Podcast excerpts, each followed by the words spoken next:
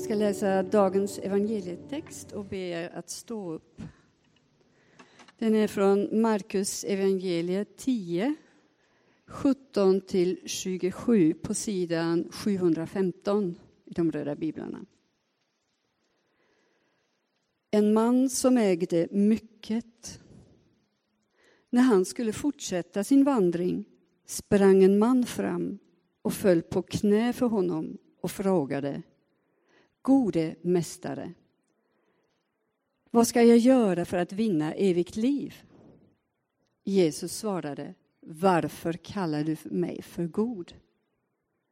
Ingen är god utom Gud. Du kan budorden. Du ska inte dräpa, du ska inte begå äktenskapsbrott, du ska inte stjäla, du ska inte vittna falskt, du ska inte ta ifrån någon det som är hans och visa aktning för din far och din mor. Mästare, sade mannen, allt detta har jag hållit sedan jag var ung. Jesus såg på honom med kärlek och sade Ett fattas dig. Gå och sälj allt du har och ge åt de fattiga för då får du en skatt i himlen. Kom sedan och följ mig. Vid de orden mörknade mannen och gick bedrövad sin väg, för han ägde mycket. Jesus såg sig om och sade till sina lärjungar, hur svårt blir det inte för dem som har pengar att komma in i Guds rike? Lärjungarna blev bestörta över hans ord. Men Jesus sa det igen. Mina barn, hur svårt är det inte att komma in i Guds rike? Det är lättare för en kamel att komma igenom ett nålsöga än för en rik att komma in i Guds rike. De blev ännu mer förskräckta och sade till varandra vem kan då bli räddad? Jesus såg på dem och sade, för människor är det omöjligt, men inte för Gud. Ty för Gud är allting möjligt. Så lyder det heliga evangeliet. Lovad vare du, Kristus. Be gärna med mig. Tack Gud för att du inte är bortanför havet. Att vi inte måste stiga upp i himlen utan att du är här i vårt hjärta och i vår mun. Låt oss märka det. Amen.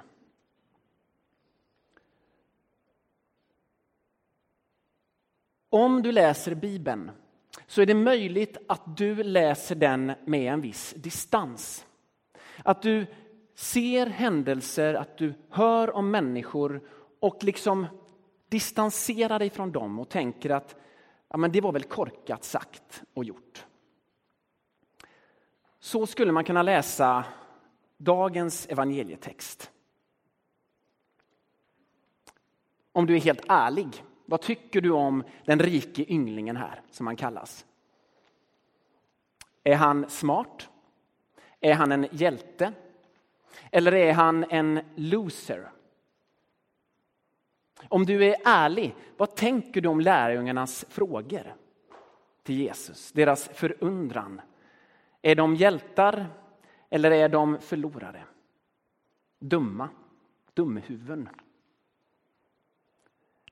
Sådana typer av reaktioner är inte konstiga när man läser Bibeln. Men jag skulle vilja att efter den här stunden som vi har tillsammans, att du såg att den rike ynglingen har i alla fall två rätt av tre möjliga. Så han är 66 procent rätt ute. Och att de sista 37 procenten, om man avrundar, blir det va? 30, 33 procenten. Bara kolla så att ni är med. De sista 33 procenten, där skulle jag vilja att vi kände med den rike ynglingen och såg att vi någonstans är där. Och på samma sätt med lärjungarna så skulle jag vilja att ni efter den här stunden tänkte att de har 100% fel. Men att de 100% kunde varit du.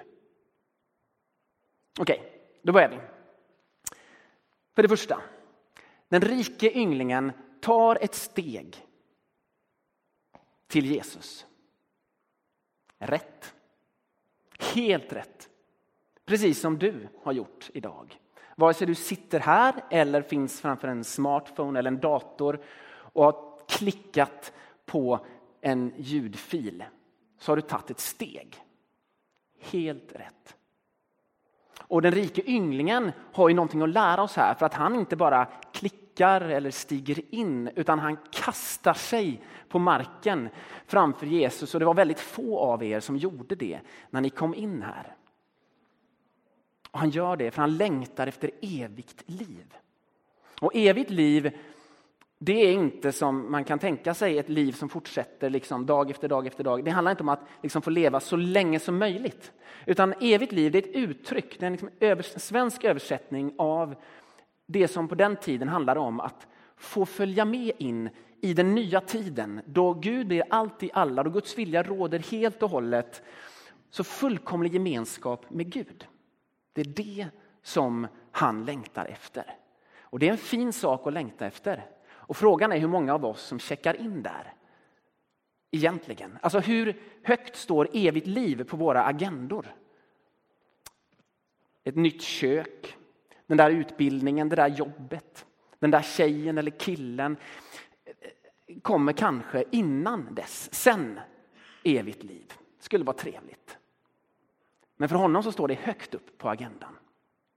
Så ett rätt för den rike ynglingen. Det andra då?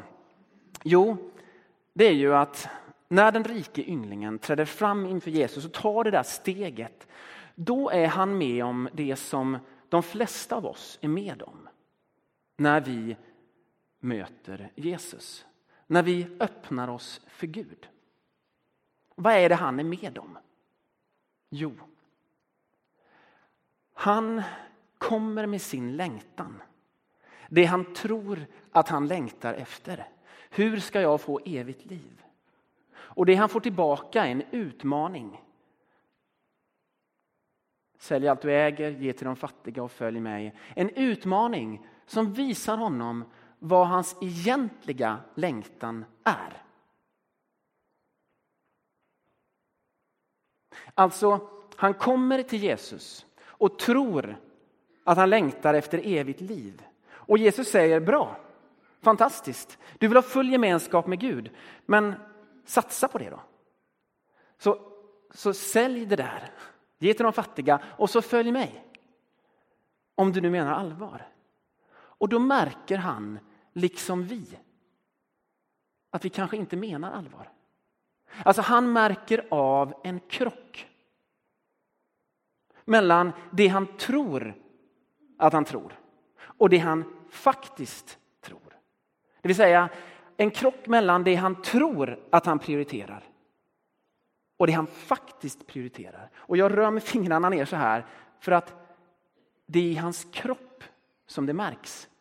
Han mörknar och blir bedrövad. Alltså han säger inte emot, han har inga argument. Hans kropp har ett argument. Hans kropp blir bedrövad. För hans kropp inser att det är något som inte stämmer. Det är en krock i honom. Är ni med? Och där i har också den rike ynglingen ett rätt. Därför att han hör. Han är ärlig inför sig själv, han kan inte låta bli det. Han mörknar och blir bedrövad. Han lyssnar på Jesus, han gör faktiskt det och han hör. Och han känner av det han känner. Han är ärlig mot sig själv. Och där skulle jag vilja säga, där finns det många av oss som inte checkar in. Därför att vi vill inte veta av det. Vi kommer inte till kyrkan för att få vår självbild störd. Vi kommer inte till kyrkan för att det ska vara obekvämt. Så om det dyker upp något som är obekvämt, då försöker vi slå det ifrån oss. Jag. Det kanske räcker att tala om mig här. För jag tycker inte om smärta. Jag tycker inte om sorg. Jag tycker inte om att bli bedrövad. Jag vill inte veta av det. Så att ibland så hör jag det inte ens. Så dålig är jag på att lyssna. Men det är inte konstigt. Tar man ett steg mot Gud, då är det mycket möjligt att man får se sig själv och sina faktiska prioriteringar. Att åtminstone kroppen känner av att här är det en krock. Så det var två rätt för den rike ynglingen. Och det tredje, där vi måste ha medkänsla med honom, det är ju att han orkar inte med det. Alltså, han hör. Han reagerar. Han märker att han reagerar, men han orkar inte vara kvar inför Jesus. Så han går därifrån. Som säkert vi också gör ibland. Någon kanske har gjort det under en längre tid. För man orkar inte stå inför detta, se sig själv på det sättet. Jag tror det är bra att nämna detta ibland. Att komma inför Gud, det är inte bara räkmacka. Det är inte bara att bli bekräftad och struken medhårs. Det finns en smärta i det, det finns en god sorg i detta att komma inför Jesus.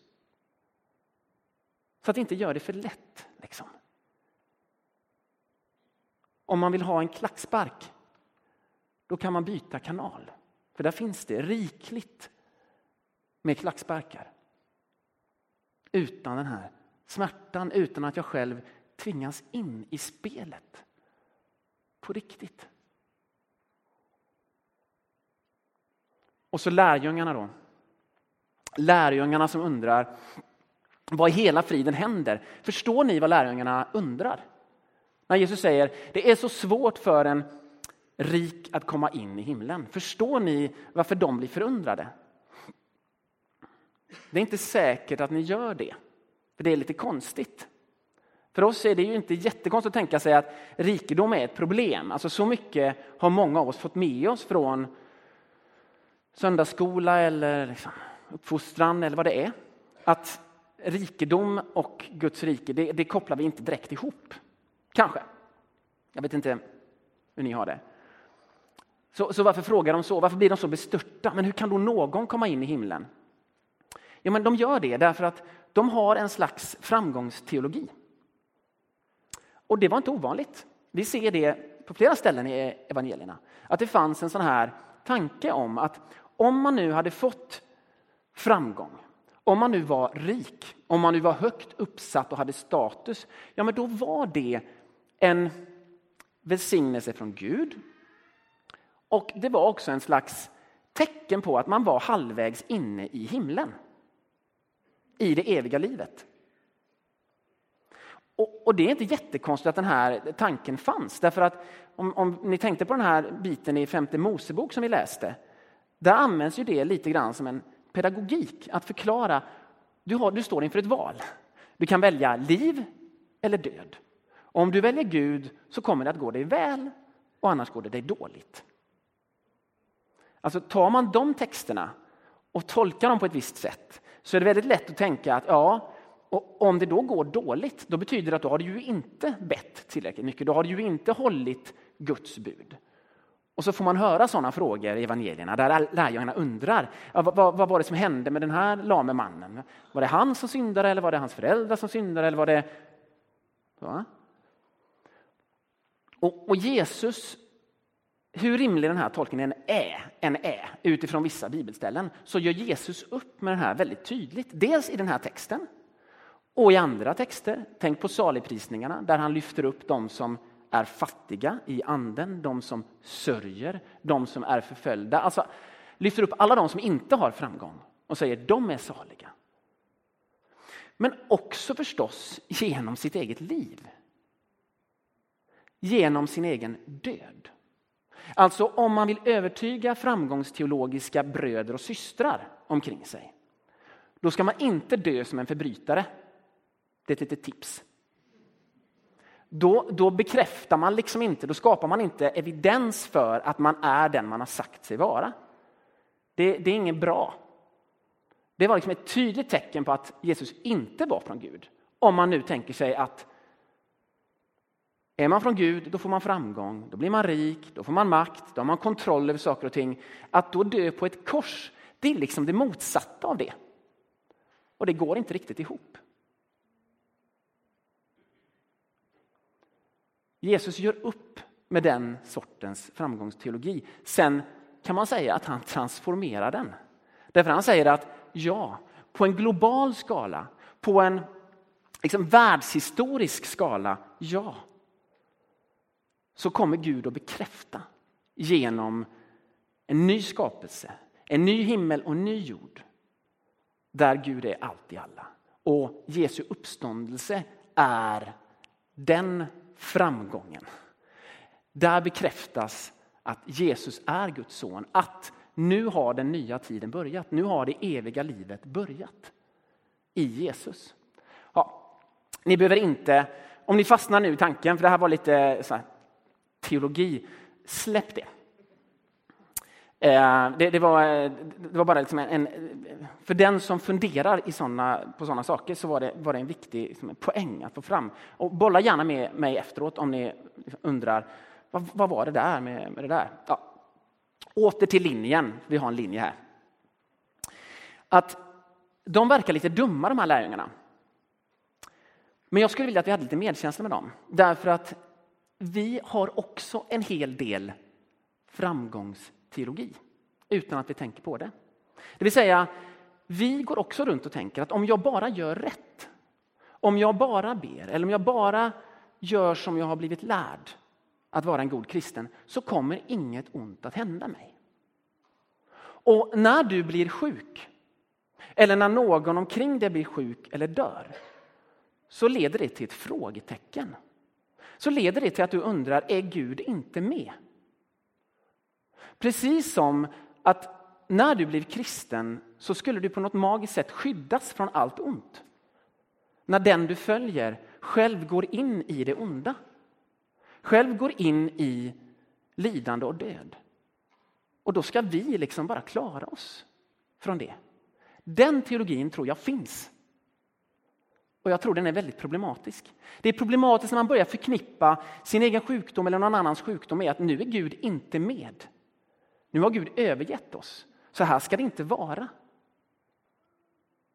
Det blir, det blir konstigt när vi följer en korsfäst Gud. Och det blir också konstigt med tanke på att kyrkan växte som mest när människor faktiskt for som mest illa och dog som martyrer lite varstans. Då var kyrkan som mest livskraftig. Alltså om vi väljer ett bekvämlighetens evangelium där allt som är lidande säger oss att Gud inte är med, då tror jag att vi har problem. Och på det sättet så är vi kanske lite som lärjungarna. Att vi tänker oss att det ska vara framgång. Och låt mig säga det. Om vi får framgång så är det en Guds gåva. Speciellt om vi förvaltar den väl. Om vi får vara friska så är det en Guds gåva. Absolut. Allt gott kommer från Gud. Men är det de sakerna vi hänger upp oss på? Är det det som vår gudsrelation består av? Vår framgång, vår lycka, att vi är friska? Frågetecken. Är det det? Det är lurigt i så fall. Det kan vara så att framgång inte är en stor fråga. Det kanske det är för vissa. Men jag skulle vilja påstå nu att mer grundläggande, är ni med mig? Mer grundläggande är en annan teologi, en annan ism. Som präglar den rike ynglingen och som kanske präglar dig. Den präglar i varje fall mig. Och Det är en ism som femte Mosebok 30 talar emot. Märkte ni det? Om vi går tillbaka till den texten. Det är väldigt intressanta ord. Sidan 158, 5 Mosebok 30 och så 11 och framåt där. Minns ni att det sägs att den här lagen är inte ofattbar eller ouppnåelig. Du måste inte upp till himlen, du måste inte över havet. Nej, avslutas det med. Dessa ord är mycket nära dig, i din mun och i ditt hjärta och därför kan du följa den. Varför skulle man säga någonting sånt? Vem talar Bibeln till här? Hmm. Vem är det som tror att man måste gå över havet för att få tag på Gud eller upp till himlen för att få tag på Gud? Det är väl inte du? Det här handlar om någon annanstans teologin. Någon annanstans ismen. Någon annanstans ismen som är tanken på att det är där borta som din frälsning finns. Det är på den konferensen. Oops. Stäng av era mobiltelefoner. Jag måste ta det här, ursäkta mig. Hallå? Jag är mitt i en predikan. Är det något akut? Det sitter folk och väntar. Ja. Tisdag eller onsdag morgon i så fall. Ja. Tisdag. Eh, eh jag, jag, kan inte din mejladress så du får mejla mig. Eh, M O Nej. Vi slutar där. Vad var det som hände där? Märkte ni någon annanstans ismen? Någon annanstans teologin? Som säger att om det dyker upp någonting i min ficka då är det alltid viktigare än det jag är här. Då är det alltid viktigare än det mötet som jag har här. Det där borta är alltid viktigare. Det som händer på Facebook, Instagram och Twitter för de av er som har det, det är alltid viktigare än den människa jag har här. Man kan sitta på en dejt, man kan sitta mm, och äntligen träffa sin fru. Man kan sitta i ett möte på jobbet och äntligen möta den där personen som är så viktig. Men nog måste jag ändå kolla upp vem det var. Ja, det är ju väldigt viktigt. Kan jag, är det okej okay att jag... Någon annanstans ismen. Att det som jag behöver, det jag egentligen längtar efter, det är någon annanstans. Den rike ynglingen, han levde så tror jag. Det var inte bara pengarna som var problemet, det var också det att han hela tiden sökte ett svar. Fast han hade det i sitt hjärta och i sin mun. Gud var hos honom och Gud var mitt framför honom. Jesus var mitt framför honom. Men det stämde inte. Det var för jobbigt. Det måste vara någon annanstans. Och det är inte så konstigt. Det är inte så konstigt att vi tänker oss att det måste vara någon annanstans. På det andra jobbet, i det andra äktenskapet, i den andra stan, i det andra huset. Deras trädgård är så fin. Därför att det är ju jobbigt att se sig själv. Precis som den rike ynglingen, det är svårt att se sina egna prioriteringar.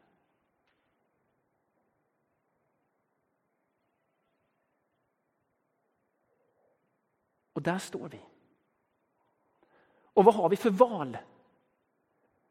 Ja, men valet är ju väldigt ofta, speciellt med den nya tekniken, så är det ju så lätt att fly. Att fly det som är här, det som är framför mig, att fly mig själv. Det är inte konstigt. Vi måste ha full medkänsla med det, men vi måste också fråga oss Finns det en annan väg? Har du tröttnat på någon annanstans? Har du märkt att det inte leder någon vart? Jag själv kan känna mig fast i det. Där det verkar som att min kropp den är programmerad för något annat. Det är inte jag som... Om någon skulle fråga mig skulle jag inte säga jag, jag tror på någon annanstans-ismen. Jag tror hela tiden att jag måste vara någon annanstans. Utan det är min kropp som vet det. Det sitter ju i kroppen. Den reagerar. Automatiskt. Den reagerar till och med när det inte är någonting i min ficka som burrar. Så känner jag att något burrar. Visst var det något som burrade? Fantom-sms liksom.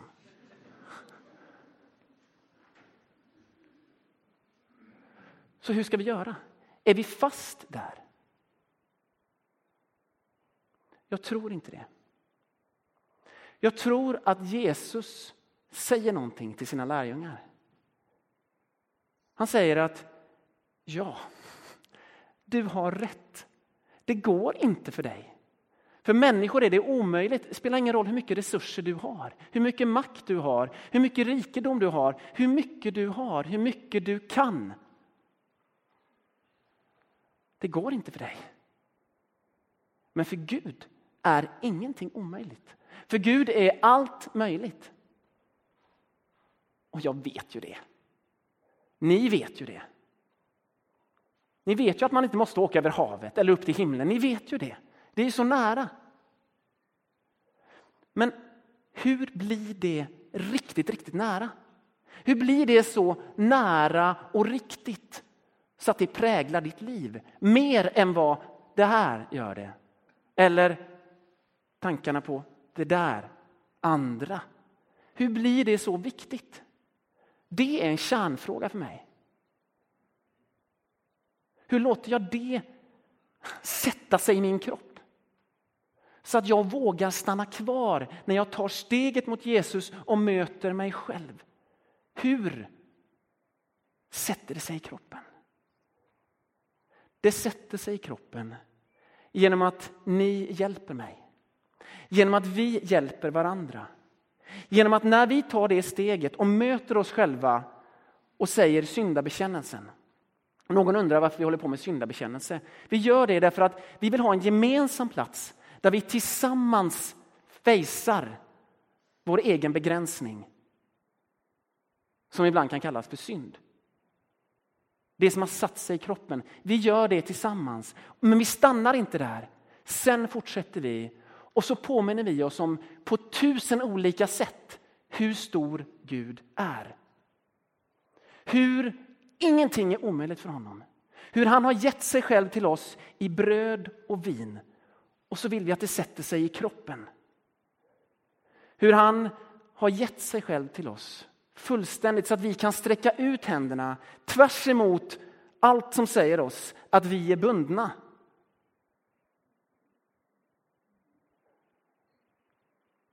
Så kan vi gå in och böja knä. Och så kan det sätta sig i kroppen att Gud är så nära som förebedjarens hand på min axel. Och så omsorgsfull. Och så sätter det sig i kroppen och så övar vi oss att lyssna i tro, lyssna i tillit. Där det inte bara är min smärta, min självinsikt utan värmen från Gud i ett ljus. Styrkan och kraften i elden som är Gud. Det blir vår övning i att försöka att inte vika av som när det gick i ynglingen, utan stanna kvar tillsammans med Gud.